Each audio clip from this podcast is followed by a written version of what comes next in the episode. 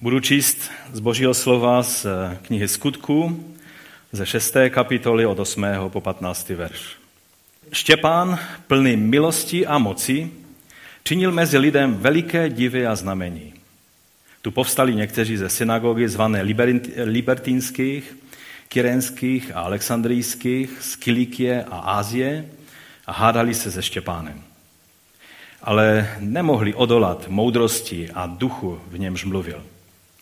Potom tajně navedli muže, kteří říkali, slyšeli jsme jej mluvit rouhavé výroky proti Mojžíšovi a proti Bohu. A tak poboužili lid a starší učitele zákona. Přišli, násilím se ho chopili a přivedli do velerady. A postavili lživé svědky, kteří říkali, tento člověk přestává, nepřestává pronášet výroky proti tomuto svatému místu a proti zákonu. Slyšeli jsme ho, jak říkal, že Ježíš Nazarecky zničí toto místo a změní obyčeje, které nám předal Mojžíš. A všichni, kteří seděli ve veleradě, na něho upřeně hleděli. A viděli, že jeho tvář je jako tvář anděla.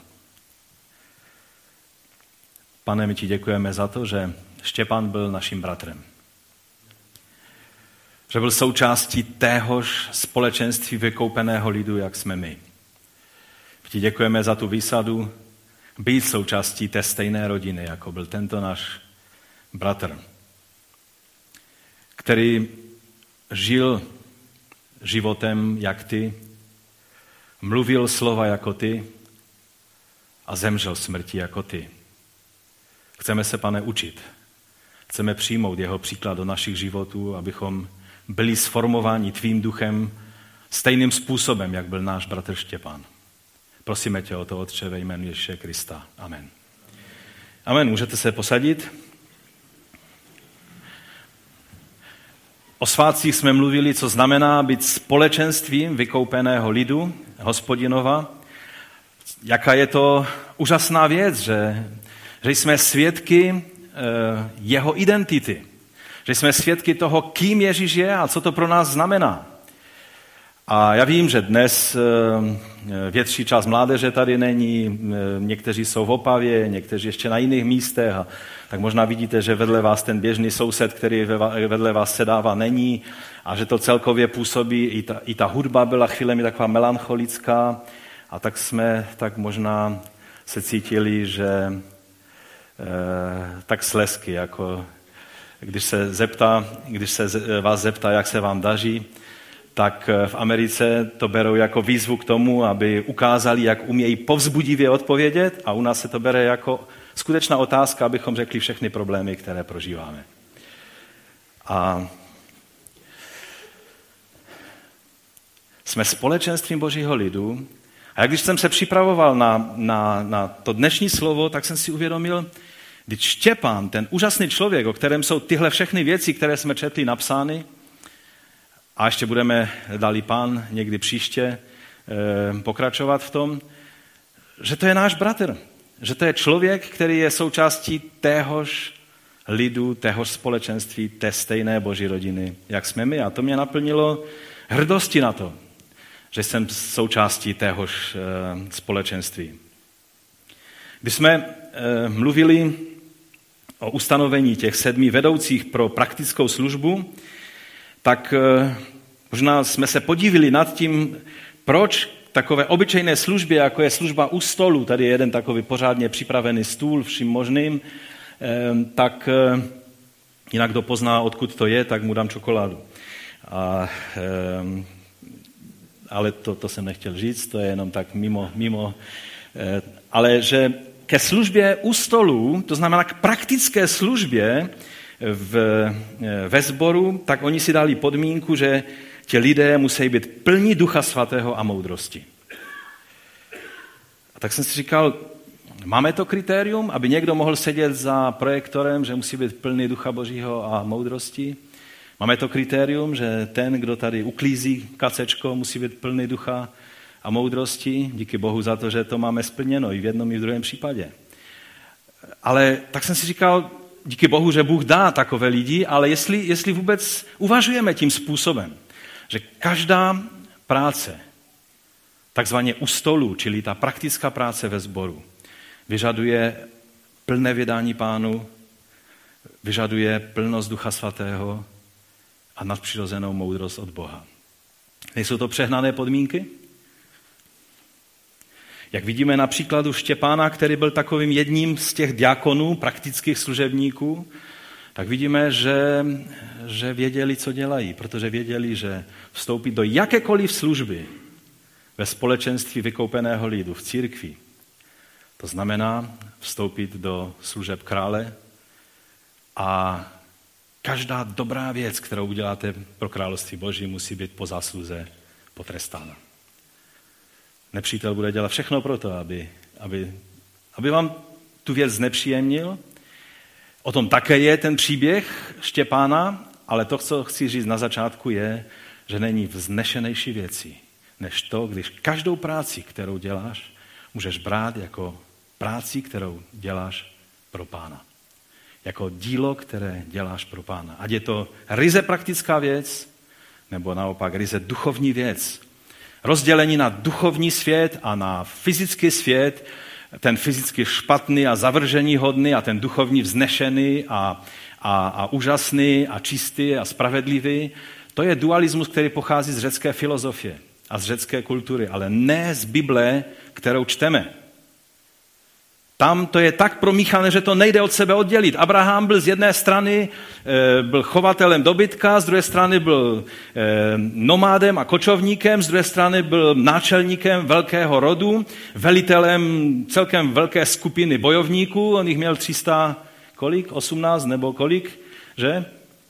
A kromě toho to byl prorok, patriarcha, boží muž a všechno dohromady. Takhle bychom mohli jít skrze Biblii velký apoštol Pavel, tak eh, my ho známe hlavně z toho, eh, co psal zborům, které založil, některým, které nezaložil, eh, protože se nemohl všude dostavit na čas, protože to cestování nebylo tak jednoduché, díky Bohu za to, že nebylo tak jednoduché, jak je dnes, že on by vždycky zajel a všechno jim vyřídil a nenapsal by to. A tím, že to napsal, tak to bylo Bohem daný dar i pro nás, protože máme nový zákon, nebo, nebo velkou část nového zákona tímto, tímto způsobem. Ale nevím, jestli si uvědomujete, že to byl také celkem schopný podnikatel. On se živil a na jednom místě v písmu je napsáno, že nejen sebe, ale i ty své spolupracovníky živil tím, že, eh, že produkoval stany. Jak to všechno stíhal? Jedno, v jedné věci se nemilte, to nebyl workaholik. Nebyl. Někdy, když čteme takhle zhuštěný ten jeho příběh, tak se nám zdá, že on ani nespal. Ale chci vám říct, že Pavel byl jak v té praktické práci, tak v tom díle božím, naplňoval to, co mu Bůh vložil do srdce a, a to oddělení toho praktického, toho duchovního někdy děláme až příliš, až příliš eh, uměle a, a, a až příliš se nechtít zdůrazňuje, někde chtít. Eh, někdy je to vliv některých historických církví, které, které mají klérus a laikát, že? A, a tak dále. Ale ve společenství vykoupeného lidu ty, ty dělicí čáry zas až tolik nemáme. Samozřejmě těch 12 apoštolů jsou tak trošku stranou běžných lidí. Tvoří velice jedinečnou skupinu, ale to je tak asi všechno. Oni byli jedineční. To byla skupina, která byla pověřena speciálním úkolu a, a nemohl nikdo jiný udělat tu službu, kterou dělají oni. Ale pak byl zástup mnohých dalších a jedním z nich byl právě Štěpán. Plný milostí a mocí ke službě u stolu.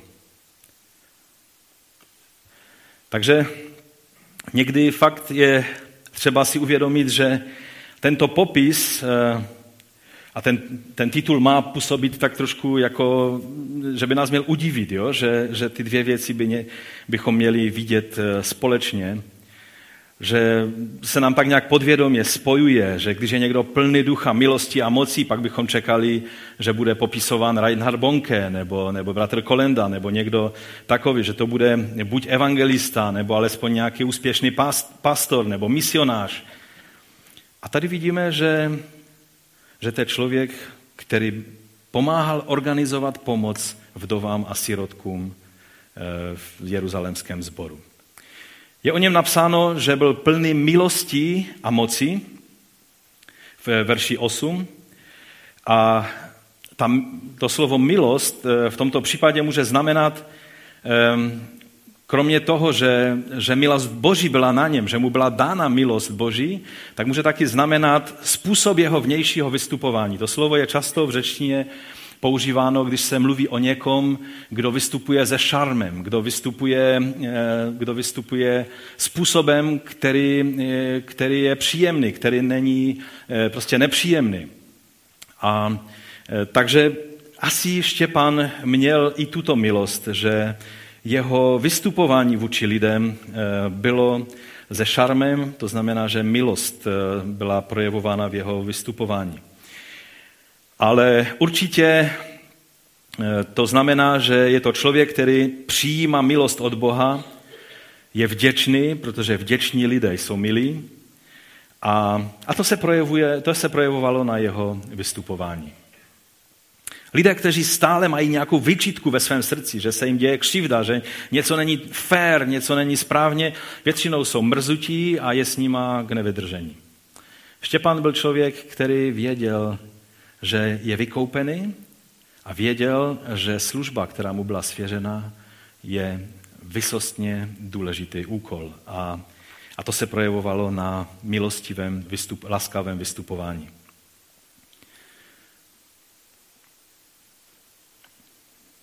V 2. Korinským eh, Pavel říká, eh, že, že mu pán řekl, stačí ti má milost, a teď mu vysvětlil, že když on, on tam chtěl, aby prožil zázrak uzdravení a, a pán mu říká, stačí ti moje milost. Neboť má moc se dokonává ve slabosti. To znamená, že můžeme se cítit slabí, můžeme mít různé problémy, můžeme být dokonce i nemocní a, a dlouhodobě nemocní. A někteří lidé už si říkají, no přece kdyby nějak Bůh věděl o té jeho situaci, tak, nebo, nebo chtěl ho uzdravit, už dávno by ho uzdravil. Ale pro Pavla to znamenalo, že i když se cítil slab a nemocný, tak měl boží milost. A pán mu to přímo takhle řekl. A Pavel z toho dělá závěr. Velmi rád se tedy budu chlubit spíše svými slabostmi, aby na mě spočinula moc Kristova. Tady jsou ty dvě věci spojené stejně jako u Štěpána. Milost a moc. Často si, eh, si moc spojujeme, spojujeme s velkými zázraky, nebo s tím, že někdo je okamžitě uzdraven, nebo, nebo že se stane nějaký finanční zázrak v jeho životě. A, a tady vidíme, že Pavel spíš spojuje milost a moc v situaci, kdy se dozvěděl, že prostě ten problém od něho tak jednoduše odňat nebude. Také Efeským říká, že jeho služebníkem jsem se stal podle daru Boží milosti, která mi byla dána v souladu s působením jeho moci. Boží moc a milost zase, zase spojena dohromady. A o Ježíši bylo napsáno, Lukáš píše ve čtvrté kapitole, že eh, všichni lidé přisvědčovali, a divili se slovu milosti vycházejícím z jeho úst. To znamená, že slova, které pán Ježíš mluvil, obsahovala eh, laskavost eh, a milost. A, a oni si říkali, no není to syn Josefův, když ho známe, že tady prostě vyrostl mezi námi, že? A, a divili se, že vidí milost skrze jeho slova. Eh, pak, když budeme dále mluvit, jak, jak Štěpán vystupoval, jak mluvil, tak budeme vidět, jak se to prakticky projevuje. Co znamená milost ve slovech. K Efeským nám Pavel radí ve čtvrté kapitole, abych z našich úst nevycházelo žádné špatné slovo, nebrž jen takové, které je dobré k potřebnému budování, čili aby bylo eh, slova naše, aby byly eh, konstruktivní, že slovo konstruktivní znamená ke zbudování. A, a dále on pokračuje, aby dalo milost těm, kdo je slyší. A tam je přesně to stejné slovo, charis. To je slovo, které znamená milost. Kdyby to bylo e, psáno hebrejštinou, starozákonního, e, starozákonním jazykem, pak by tam bylo jistě slovo cheset. A Koloským Pavel radí, vaše řeč, ať je vždy laskavá, tam je zase to slovo charis, milost, okořeněná solí, abyste věděli, jak máte každému odpovědět. Vidíme, že milost v našem vystupování a v našich slovech, že je něco, co, co je charakteristikou toho, když, když jsme eh, pod působením Ducha Svatého. A to spojení milosti a moci se ještě projevuje ve čtvrté kapitole skutku, jak je o apoštolech napsáno, že vydávali s velikou mocí svědectví o zmrtvých stání Pána Ježíše Krista a veliká milost byla na nich všech. Čili to spojení moci a, a milosti vidíme, že, že je často. Také v první Petrově listu Petr říká, že dary milosti podle toho, jak jej každý přijal, si služte navzájem jako dobří správci rozličné boží milosti. Čili, že milost také znamená nejenom laskavost ve v komunikaci s ostatníma lidma, především s členy božího, božího lidu, ale i se všemi lidmi. Ale Petr tady už ukazuje to, co apoštol Pavel velice podrobně popisuje, a to jsou takzvaná charizmata, čili, čili dary milosti, které se projevují různým způsobem, ať je to slovo poznání, slovo moudrosti, prorocké slovo, ať je to uzdravení, ať je to, jsou to skutky moci a tak dále. To všechno je vlastně milost, která se projevuje. A, a Petr říká, že si máme navzájem sloužit jako dobří správci. Pokud se projevuje milost v našem životě, pak, jsme, pak je to depozit, ze kterého budeme zdávat Eh, počet, budeme, budeme vydávat počet, eh, protože je to, je to něco, co, eh, co máme použít k tomu, abychom žehnali jiným. Takže otázka je, jak se díváme na, na praktickou službu ve sboru. Je mnoho oblastí, kde je potřebná praktická pomoc ve sboru. Já vím, teď čekáte, že začnu vyjmenovat všechny potřebné oblasti, které máme ve sboru, ale já bych to, já bych to otočil trošku, trošku jinak. Eh, Bůh s každým z nás nějakým způsobem komunikuje. Něco nám klade na srdce. A když nám klade na srdce někdy i některé problémy, které vidíme kolem sebe, Třeba mnoho lidí, lidí, nebo často lidé, eh, když jsou nespokojení ve sboru, tak jedna z prvních věcí, na co si stěžují, je, že je málo lásky ve sboru. A, a ta, ten správný přístup k tomu, když uvidíme, že, že je eh, něčeho nedostatek ve sboru, tak eh, bychom se měli ptát, jestli nejsem to já, který mám začít tuhle potřebu naplňovat. Nebo eh, jakákoliv, jakákoliv oblast, která, která mi leží na srdci a já ji dělám ve sboru. Třeba, třeba já nevím, že eh, vytvoříte nějakou skupinku, například eh, eh, setkání mužů, tak jak tady bylo oznámeno.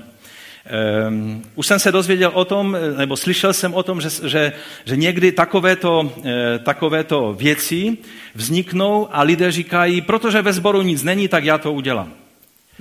A neuvědomujeme si, že když něco dělám já, nebo ty, tak to dělá zbor. Protože my jsme zbor, že? Zbor není nic jiného než ty a já.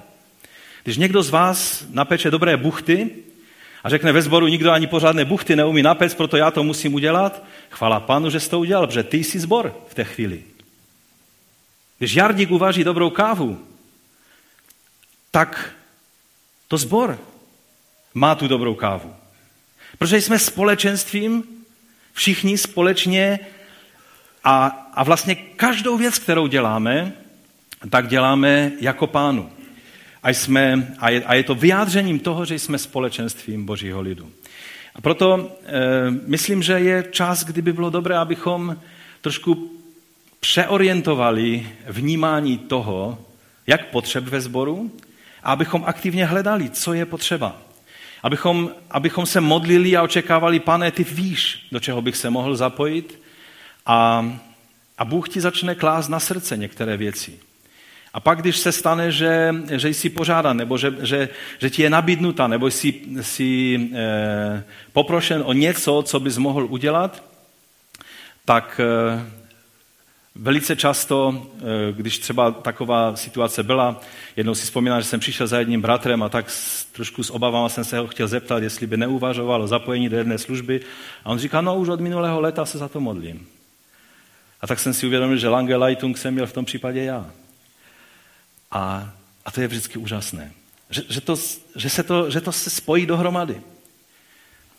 A když si uvědomíme, že každá práce, každá služba, každý z nás nejsou duchovní ti, co stojí na pódiu, a méně duchovní ti, co jsou, co jsou v řadách, kterým je slouženo. Protože když si položíme otázku, pan Ježíš ji položil, já jenom opakuju po něm. Kdo je, kdo je důležitější? Ten, kdo slouží, nebo ten, komu je slouženo? Kdo? Ten, komu je slouženo. Vždycky sluha slouží významnějšímu, že? Tento princip pán Ježíš ukázal o svátcích u poslední večeře. Když on říká, já jsem pán a správně říkáte, že jsem pán. A proto dělám tu věc, abyste pochopili, že ty věci v Božím království jsou trošku jinak postavené.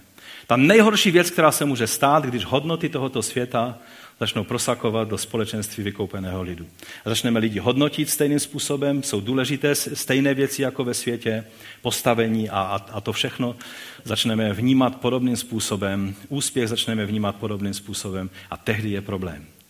A tak e, věřím, že u Štěpána a Filipa, Filip to je další člověk z té sedmičky, který musel být plný e, ducha a víry a, a moudrosti, a to je jediný, Filip je jediný člověk, který v Novém zákoně je nazvan jako evangelista. Všimli jste si?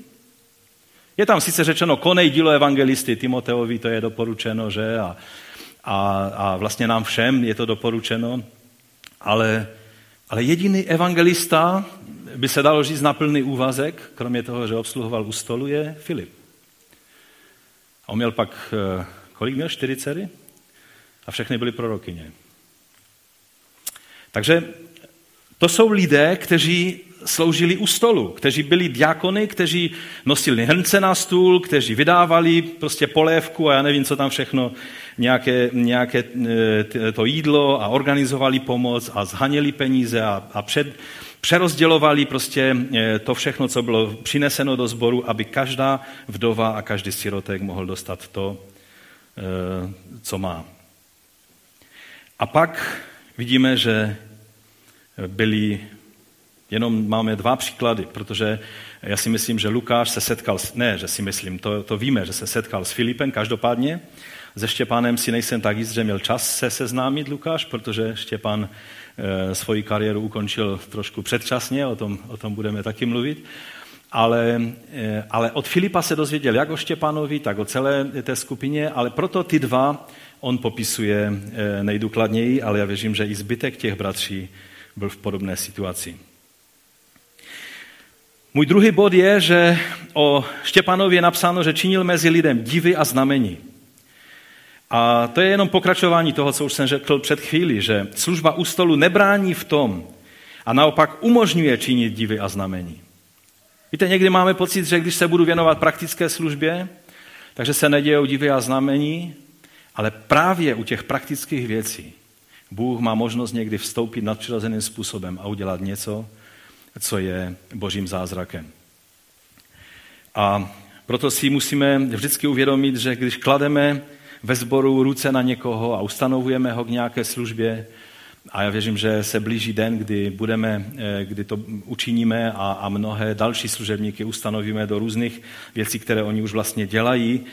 Takže nikdy nikdy nemůžeme vidět, co všechno Bůh naplánoval pro toho bratra nebo tu sestru. Stejně jako, jako dokážeme spočítat semínka v jednom jablku, tak ale nikdo nikdy nespočítá, kolik je potenciálních jablek v jednom semínku. Tak stejně, když, když Bůh položí svoji ruku na kohokoliv, ať je to v mládeži, ať je to, ať je to i v seniorském věku, tak nikdy nemůžeme eh, vědět všechno, co Bůh plánuje. A on se někdy jenom usměje a řekne, a teď, teď vám ukážu, jakým způsobem budu používat toho bratra nebo tu sestru. A toto je ta výsada eh, toho, když vstupujeme do jakékoliv služby, ať sebe víc praktické, ve společenství vykoupeného lidu. Je zajímavé, že Lukáš eh, eh, tady mluví o Štěpánovi úplně stejné věci, jako potom budeme číst, že Štěpán mluvil o Mojžišovém působení v Egyptě v 36. verši 7. kapitoly. Tady je napsáno, že ten je vyvedl a činil divy a znamení v egyptské zemi, při rudém moři i v pustině po 40 let. A to, ty divy a znamení přesně stejným způsobem, jak Štěpán mluvil o Mojžíšovi, tak Lukáš tady mluví o Štěpánovi. A tím chce ukázat paralelu. Ať to byl velký Mojžíš, anebo je to diakon Štěpán, tak vždycky je to ten úžasný, stejný boží duch, který toto působí. Je jedna zajímavá věc, že do té doby, jak jsme procházeli knihou skutků, tak všechny zázraky byly vždycky konány skrze apoštoly.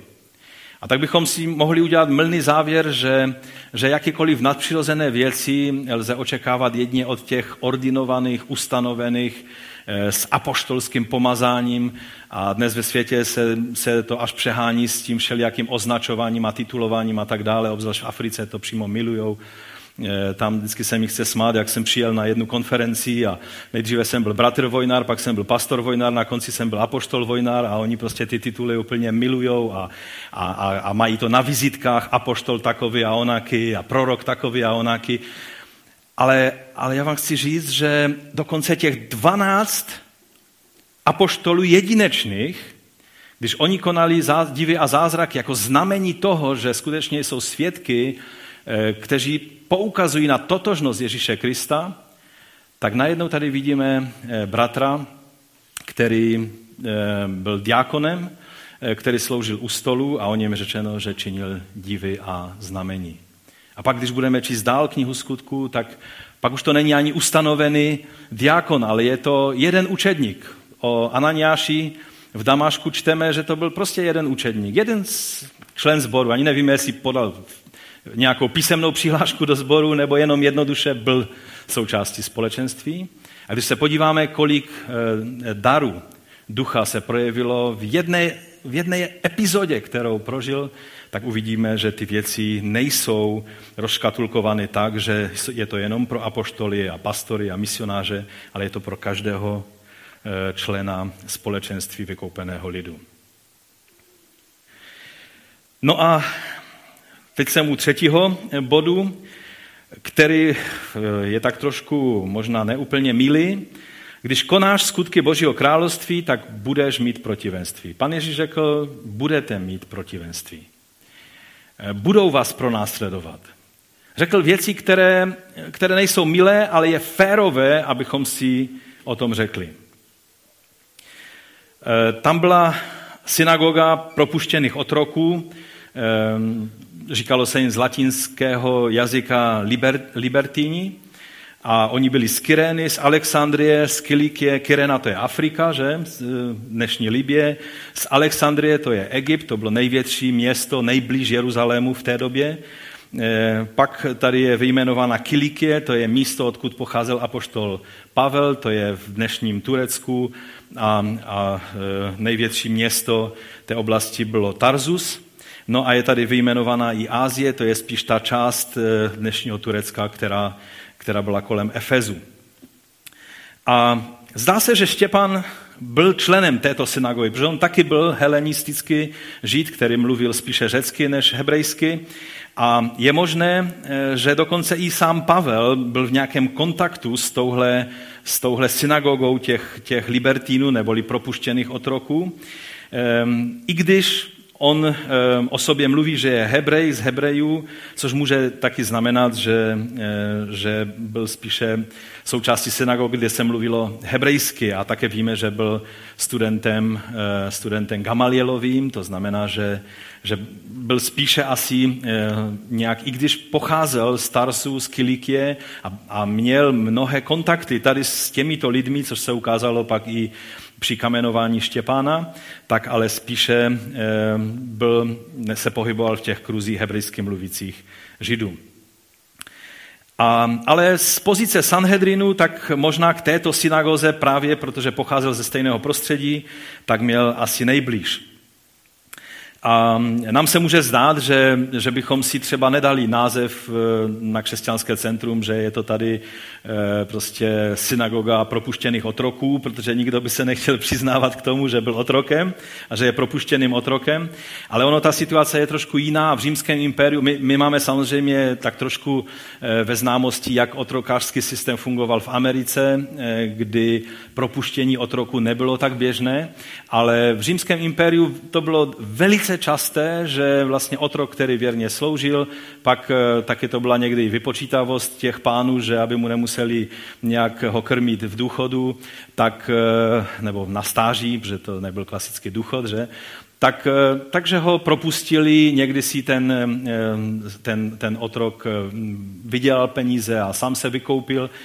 A, a někdy to bylo jednoduše tak, že se zpřátelil ten pán s tím otrokem natolik, že vlastně to, byl, to byla prokázaná e, určitá laskavost. A, a ti lidé e, v Římě byli chápaní, jako oni, oni dostávali, protože byli propuštěni, tak se stávali občany Říma, a víme, že i Pavel byl občanem Říma, ale on říká, že se narodil jako občan a, a tudíž maximálně mohl být eh, synem nějakého propuštěného otroka, ale nemohl sám být, eh, se narodit jako otrok. Ale eh, v Římě to sice byla taková trošku druhá třída lidí a, a dokonce na hostinách oni museli sedět odděleně, neseděli v té, mezi tou smetánkou, ale, ale že římské hostiny byly tak trošku odškatulkované, o tom jsme si mluvili trošku i o svátcích. Ale v Jeruzalémě, protože na Židy se římané dívali hodně z vrchu, tak ti, kteří měli občanství, i když jako propuštění otroci, tak někdy se tím chlubili, protože byli vlastně římskými občany. A proto se dá předpokládat, že, že byla ta synagoga takhle nazvána, že je to synagoga Libertínu, čili propuštěných otroků z těch všech míst. Eh, také je to možné, že to byli eh, vlastně potomci těch, které Pompejus, když vstoupil do Jeruzaléma a zajal jako otroky, tak oni byli v Římě jako otroci, ale pak v té další generaci byli už propuštěni a pak ti potomci těch, eh, těch otroků se vrátili zpátky do Jeruzaléma a proto oni, oni byli hrdí na to, že jsou vlastně potomky těch, kteří trpěli za, za nájezdu Pompeja na Jeruzalém. Ale jakkoliv už to bylo, je, je takové zvláštní, že, že zrovna z téhle skupiny lidí, u které tak nějak všichni vysvětlili, že helenističtí židé nebrali tu Tóru zas tak vážně a oni používali Septuagintu, čili řeckou Biblii a že, že byli víc tolerantní jo, a, a tak dále. A tady z toho popisu vidíme, že byli daleko víc, víc eh, lpějící na, na, na chrámu a, a na zákoně Mojžišově než ti jeruzalemští židé. E, za prvé, oni chápali Štěpána jako jednoho z nich, protože on byl asi součástí tohohle prostředí předtím, než se stal e, e, křesťanem. A tudíž cítili takovou svatou povinnost, že je jejich úkolem, aby ho narovnali. To možná někteří znáte, že někdo cítí svatý úkol že, že vás má narovnat. A, a tak oni, ta skupina, ta synagoga, to nějak tak vnímala a, a přeli se se Štěpánem, tady je napsáno, že se hádali se Štěpánem a, a snažili se mu nějak eh, prostě vysvětlit věci, ale je napsáno, že nemohli odolat moudrosti eh, a duchu, ve kterém on mluvil.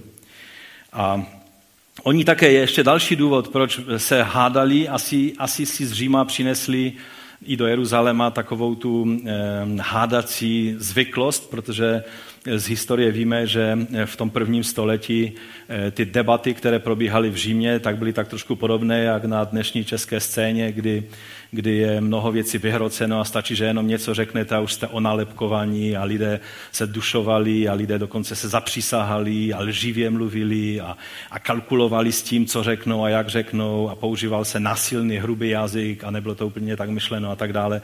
Čili eh, oni možná i, i tyhle způsoby si tak trošku přivezli sebou do Jeruzaléma a když mluvili se Štěpánem, tak si nebrali servítky a vidíme, že že použili přesně způsob, jak, jak to chodí ve světě, že když něco nejde po dobrém, tak to musí jít po zlém. Že? Jsou, jsou prostě takové různé přístupy v tomto světě, eh, které se používá. Tady na Slesku se třeba říká, co nejde siłą, jde větším siłą. že k tomu já se snažím vždycky říkat, a, a dětem jsem to hodně zdůrazňoval, že spíš jako je lepší princip, že nástroj číslo jedna je hlava. Vždycky, když nejdříve zapracujeme hlavu a pak teprve rukama, tak mnohé věci jdou jednodušeji. Ale ve světě obecně platí, že když jsem přesvědčen o tom, že mám pravdu, tak když to nejde po dobrém, tak použiju každý prostředek, abych své pravdy dosáhl. A toto není princip Božího království. Toto je princip tohoto světa. A vidíme, že tito lidé té libertínské synagogy přesně tenhle princip použili. Nejdříve argumentovali vůči Štěpanovi z Bibli v ruce a snažili se mu vysvětlit věci, jak jsou, a když viděli, že jeho argumenty nejde jen tak jednoduše vyvrátit, pak si řekli, on je nebezpečný falešný učitel. To, že je falešný učitel, jsme věděli, a teď už víme, že je nebezpečný falešný učitel, protože umí velice dobře argumentovat. Proto ho musíme umlčet za každou cenu. A co udělali? Účel světí prostředky, to je další takové pravidlo v tomto světě. Když víme, že to je falešný učitel, třeba ho zastavit každou, každou sílou, tak pozveme lidi, kteří o něm řeknou falešné svědectví. A musí se to týkat chrámu a musí se to týkat Mojžíšova zákona, abychom měli právo ho odsoudit. To byla ta podmínka, no a taky z těchto věcí, e, z takovéhoto rouhání byl Štěpan obviněn. Obvinili ho, že mluví proti Bohu a proti Mojžíši. Obvinili ho, že mluví proti chrámu a že mluví proti zákonu. To byly všechno nejtěžší kalibry, které v židovstvu tehdy, eh, to, to byly věci, které sjednocovaly všechny židy bez rozdílu. Když někdo spochybňoval chrám, když někdo spochybňoval eh, Tóru, neboli zákon Mojžíšův, a eh, jejich třetí obvinění ve 14. verši, když se podíváte, Eh, tak eh, oni ho obvinili, že on říkal, že Ježíš Nazarecký zničí toto místo a změní obyčeje, které nám předal Mojžíš. A tudíž třetí klíčová, klíčové obvinění bylo, že on zničí toto místo, čili chrám, a že zničí obyčeje a tradice. Je smutné, že tyhle světské metody, metody tohoto světa, neprosákly jenom do synagogy libertinů v Jeruzalémě, ale že prosakují často i do prostředí křesťanského, do, do e, mezizborového života, do zborového života, do mezidenominačního života. Je to, je to smutné, ale je to, je to tak. A e, často křesťané přejímají Eh, způsoby, které znají eh, třeba z eh, působení ve světských institucích, organizacích, firmách a přinášejí tyto způsoby do církve.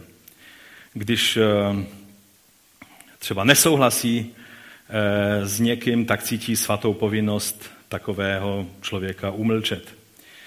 A jelikož jsem už pastorem 25 let v tomto roce, tak jsem si, když jsem tak nad tím přemýšlel, tak jsem si uvědomil, že bych už mohl napsat knihu o některých takovýchto věcech. Že, že přece jenom člověk eh, pozná tuhle stránku eh, bytí ve službě. A tak si vzpomínám na mnohé situace, jak, jak třeba některé jsou i kuriozní a, a, a některým eh, situacím, kdyby nebyly tragické, tak by se člověk i zasmal, protože Někdy jsem byl obvinován konzervativními křesťany za to, že vnáším novoty a ve stejnou chvíli jsem byl obvinován těmi, kteří se cítili být progresivní křesťané, že jsem tradicionalista a, a, a snad skončím rovnýma nohama u katolíků. Nebo že za chvíli začneme v křesťanském centru obřezávat lidi. Třeba nedávno se mluvilo na některých místech. To je jenom proto, že jsme si udělali ne židovskou, ale křesťanskou paschu. No ale udělali jsme jednu věc, která není až tak běžná. To je, že jsme měli večeří páně po domech. Tak, jak to měli první křesťané. Oni, oni měli večeří páně po domech. Nebyl to biskup nebo, nebo pastor, který vysluhoval večeří páně, ale jednoduše lámali chleb spolu po domech. A trošku jsme se tomu přiblížili v těch rodinách. Věřím, že jste u toho prožili něco výjimečného. Samozřejmě to nenahrazuje večeří páně, kterou jsme měli dnes.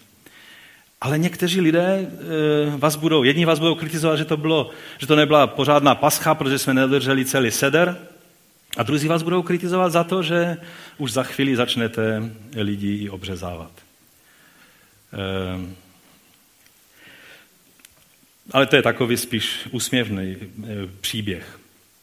Vzpomínám si, jak jsme měli to stoleté eh, výročí našeho hnutí, tak já jsem byl velice z toho natřen, protože to souvisí s naším sborem, protože náš sbor měl ve stejném čase eh, stoleté výročí taky, protože byl u zrodu ehm, celého toho hnutí. Ovšem dnes už to hnutí se rozrostlo do minimálně čtyř denominací a hnutí a proudů. A, a tehdy jsem se dostal do situace, protože jsem byl v tom organizačním výboru a, a tehdy jsem byl velice napomínán e, jedním uskupením za to, že údajně bráním tomu, aby, aby určité skupiny a hnutí byly součástí těhoslav.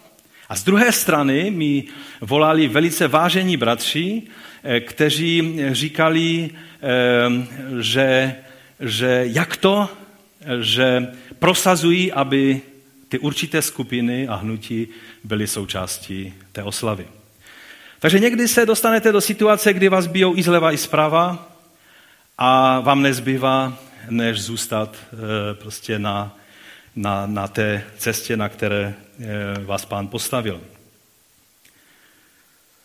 Někdy se mi stává, že třeba určitý názorový proud nebo skupina mě chce namontovat na svůj propagační transparent a abych byl hlasatelem jejich úhlu pohledu na nějaké etické věci a různé další otázky, teologické otázky.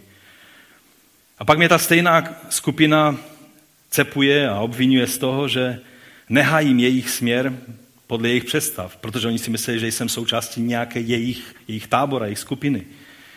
A když se snažíte být prostě jednoduše pánovi a, a zachovat své svědomí před pánem podle nejlepšího vědomí a svědomí a poznání Bible, tak vždycky, vždycky eh, vás budou jednou, jednou chválit a říkat si, tento bratr eh, je taky toho názoru a najednou eh, vás budou ti stejní lidé zase silně kritizovat. Někdy máte pocit, že Sloužíte někomu jako slaměný pana, kterého si vystaví a přisuzují vám názory, které vůbec nemáte, ale jim se líbí, že vy zrovna byste byl označen s těmi názory a pak se začnou do vás trefovat a vůbec jim nevadí, že ty názory prostě nezastáváte. To se taky stává velice často. A tak jsem nad tím vším přemýšlel a, a uvědomil jsem si, že někdy mě to ovlivňuje až příliš. A Štěpánův postoj byl pro mě obrovskou výzvou a musel jsem činit pokání. Že jsem se nechal ovlivnit těmi věcmi, že, že někdy ty šípy, místo abychom je odráželi štítem víry, tak se obnažíme ve své tělesnosti a ty věci sahají tam, kam nemají a zasahují naše nitro. A můj čtvrtý bod proto je, vítězství je dáno skrze moudrost od Boha a přítomnost Ducha Svatého. To je napsáno v desátém verši, že nemohli odolat moudrosti a duchu, v němž mluvil. Štěpán měl moudrost a plnost Ducha Svatého.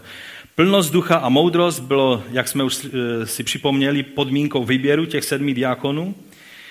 A já si proto beru obrovské ponaučení ze Štěpanovy situace, že on se, on se jednoduše nebránil tím, že by obhajoval sebe sama na úkor svých odpůrců. To mě, to mě zasáhlo nejvíce. Že když bychom čekali, že teď, teď začne bránit svou osobu a, a svoji pravdu a to, že, že přece on to tak nemyslel a tak dále, tak tak on měl moudrost a ta obrovská moudrost, kterou věřím, že mi pán dá milost, abych se naučil a doporučuji každému jednomu z vás, je příklad Štěpanova jednání, že nemusíme bránit sami sebe. Není naším úkolem obhajovat a bránit svou osobu. To, co máme obhajovat, je svědectví o Kristu. To, co máme bránit, je Kristova totožnost. To, na čem máme stát a neuhnout, nejsou naše uraženecké postoje často, ale má to být věrnost Kristu, svědectví jeho identitě. Tak jsme si řekli o svátcích. Nejsme, nejsme svědky jenom události. Jakkoliv vzkříšení bylo velké a obrovskou událostí a definitivním potvrzením toho, kým Ježíš je, tak naše role je, že jsme svědky Ježíše jako mesiáše, jako pána, jako syna člověka z Danielovy knihy, který přišel, vystoupil na nebesa a přijde z nebes zpátky na zem. Jsme svědky jeho identity a nejenom události. A toto je to, na čem nám má záležet. A když uvidíme, jak se bránil, dali pán někdy příště, tak se, budeme, se podíváme, jaká tedy byla obrana. Když Štěpánovi šlo o život, jaký druh obrany zvolil. Ehm, Olež je advokát, tak ehm, se ho možná zeptám pak, když, jaká by byla správná, správný postoj u, u obrany. Když by člověk viděl, že mu hrozí e, hrdelní trest, tak jakou by měl zvolit eh, strategii obrany. A když se podíváme, jakou strategii obrany zvolil Štěpán, tak eh, věřím, že z toho eh, uvidíme úžasné, úžasné poučení. Ježíš zaslíbil moudrost Ducha Svatého do právě takovýchto situací, v jaké Štěpán byl, ale dal také varování, že někteří budou muset položit život i přes danou moudrost při obraně. To je jedna z věcí, kterou si musíme uvědomit. U Lukáše 21. kapitole pán Ježíš říká, že neboť já vám dám řeč a moudrost, které nebudou moci odolat ani vyvrátit vaši, e, žádní vaši protivníci. Ale pak dodává, vydají vás i rodiče, i bratři, i příbuzní, i přátelé a někteří z vás budou usmrceni. A to se žel se Štěpánem stalo. Ovšem na závěr bych chtěl říct, že to vítězství, které, eh, kterého dosáhl Štěpán u toho soudu, tak i když bychom lidsky čekali, že to vítězství bude, že když ho už Bůh obdaroval tolika dary a tolika milostí a moudrostí, takže to vítězství u toho soudu bude zdrcující a všichni řeknou, no ten Štěpán má pravdu. Boží milost je na něm. Viděli jsme jeho tvář jako tvář anděla, ať je požehnaný Štěpán, náš bratr, a propustí ho. Ale věci v tomto světě takhle nechodí. Musíme přijmout realitu.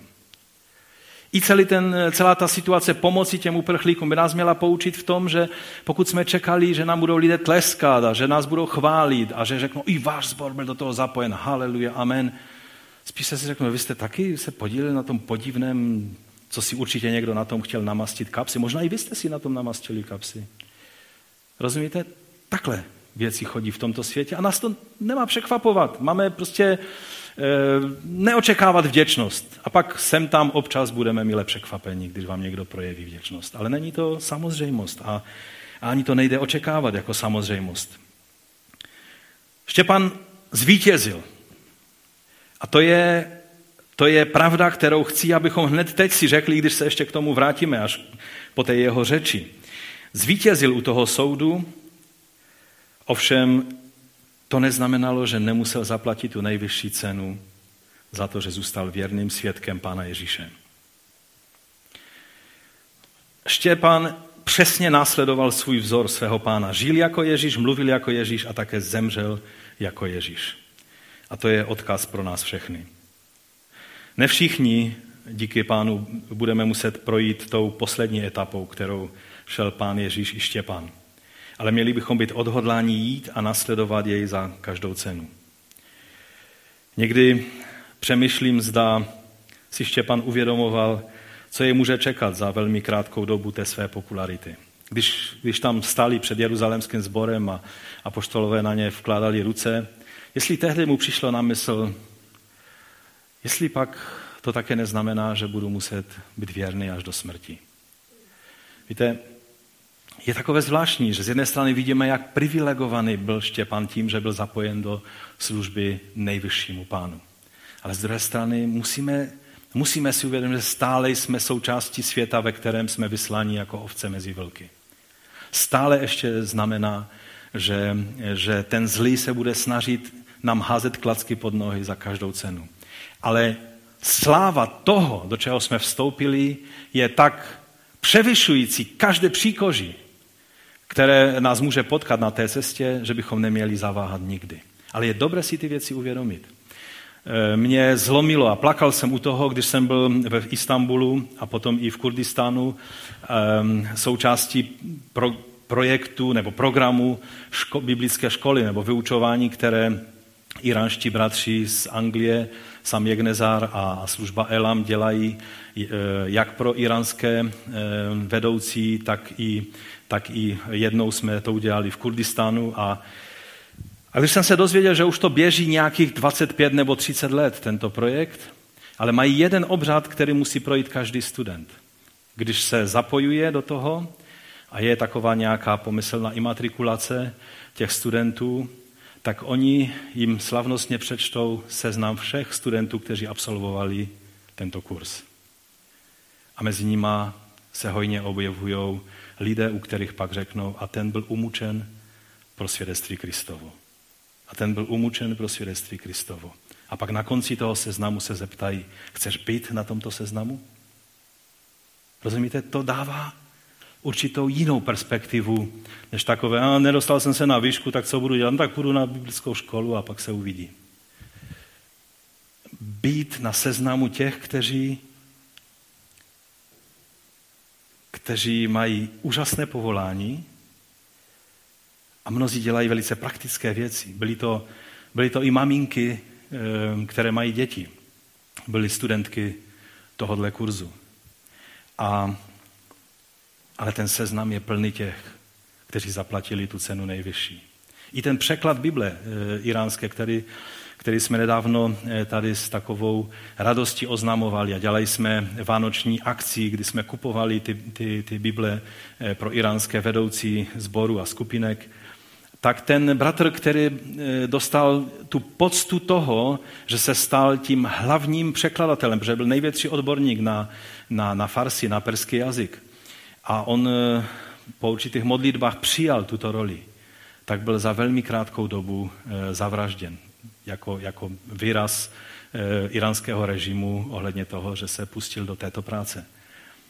Ale pak, když ta Bible byla hotová po 20 letech, jeho manželka vdova byla ta první, která dostala do rukou nádherně vytisknutou v koženém obalu tu Biblii, kterou její manžel Začal, ale neměl možnost dokončit, protože zaplatil cenu nejvyšší.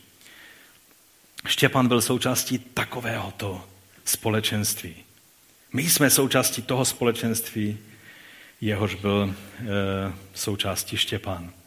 A Štěpán je pro nás vzorem, kdy člověk plný ducha svatého, víry, milosti a moudrosti Boží, po všech těch útocích a podraze a všech falešných obviněních a lžích, které přicházejí zleva i zprava, se nezamění na mrzutého, zraněného človíčka, který kolem sebe začne sekat a je zahořklý a podezíravý a zraněný. Ale čteme, že se změnil v anděla. Jeho tvář zářila jako andělská. A tak si z toho beru po naučení, že i když byl Štěpán obvinován z toho, že mluví proti Mojžíši, jeho tvář zažila podobně jak Mojžíši, nebo jak Ježíš na hoře proměnění. Měl andělskou září. A tak já věřím, že, že to je to tajemství, kdy všechny ty protivenství, kterým procházíme, pokud se tak nějak nevydáme těm šípům a, a, a nespůsobí v nás to negativní, co ďábel zamýšlí, ale čelíme tomu plnosti ducha. Jsme plní milosti, vděčnosti vůči pánu. Plní víry a očekávání toho, že Bůh bude mít poslední slovo v každé situaci. Nemusíme nutně mít poslední slovo my. Tak Bůh dá, že se nezměníme v mrzuté lidí, kteří jsou lehce zranění a unavení a vyhoření a to všechno, ale můžeme se změnit v lidi, na kterých, když se ostatní lidé podívají, tak řeknou, něco božího, něco andělského je v něm. Povstaňme k modlitbě.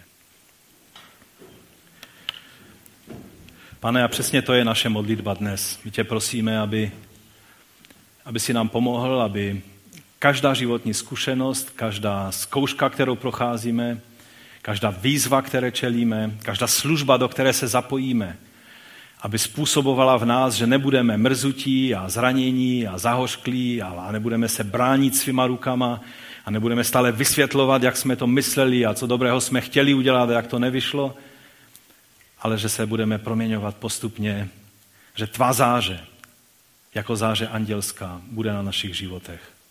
Pane, to může způsobit jedině tvůj duch, který je v nás a o to tě prosíme. Ať tvá přítomnost toto způsobí, pane. Odpust mi, odpust každému jednomu z nás, že se dějou někdy věci opačné, kdy naše tělesnost způsobí, že jsme mrzuti, že jsme zraní, že jsme zklamaní, že, že se díváme podezíravě na ostatní bratry a sestry. Pomoz nám, aby ty všechny věci způsobily to, co způsobili u Štěpána. O to tě prosíme ve jménu Ježíše Krista. Amen. Pán vám žehnej.